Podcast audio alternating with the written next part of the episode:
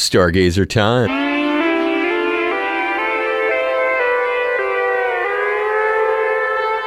Our weekly look into the massive universe surrounding our tiny planet. And as always, we're really thrilled to get the uh, expertise and guidance of astronomer Christopher Phillips. And wouldn't you know it, we got him on the line right now.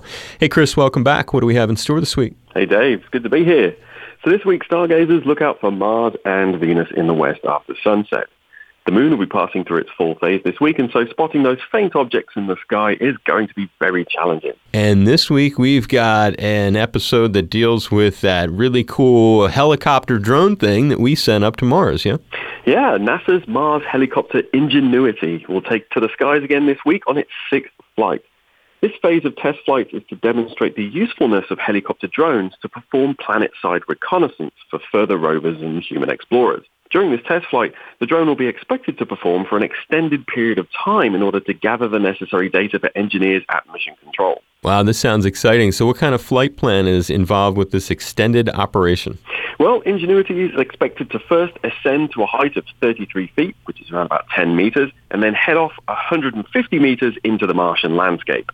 Once there, the drone will begin acquiring color imagery of Martian terrain and any specific points of interest. And talk about the camera that's on that thing. Well, the camera is pretty cool. Ingenuity is equipped with a high-resolution stereo cameras. That means it will be able to take 3D images from its aerial perspective. 3D images of Martian terrain, specifically sand dunes and rock formations. Now, rocks may not sound very interesting, but this kind of demonstration is essential for future missions as it will show researchers just how capable an aerial platform can be for doing interplanetary science. And after that imaging mission, what's next? Well, it won't stop. It will head off again into the Martian landscape to another landing site called Field C. This will be a makeshift Martian airstrip, if you will, where Ingenuity will prepare for the next phase of its mission.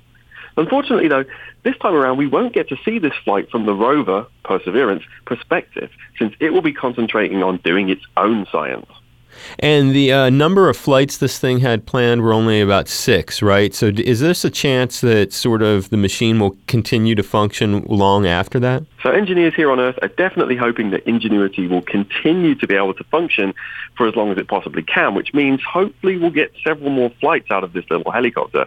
Well, we'll expect more updates from you on this. Very exciting stuff. Christopher Phillips, another fun Stargazer report. Thank you. You are welcome, Dave. And I'm Dave Lawrence. We'll catch you next week, and you can find Stargazer at hawaiipublicradio.org.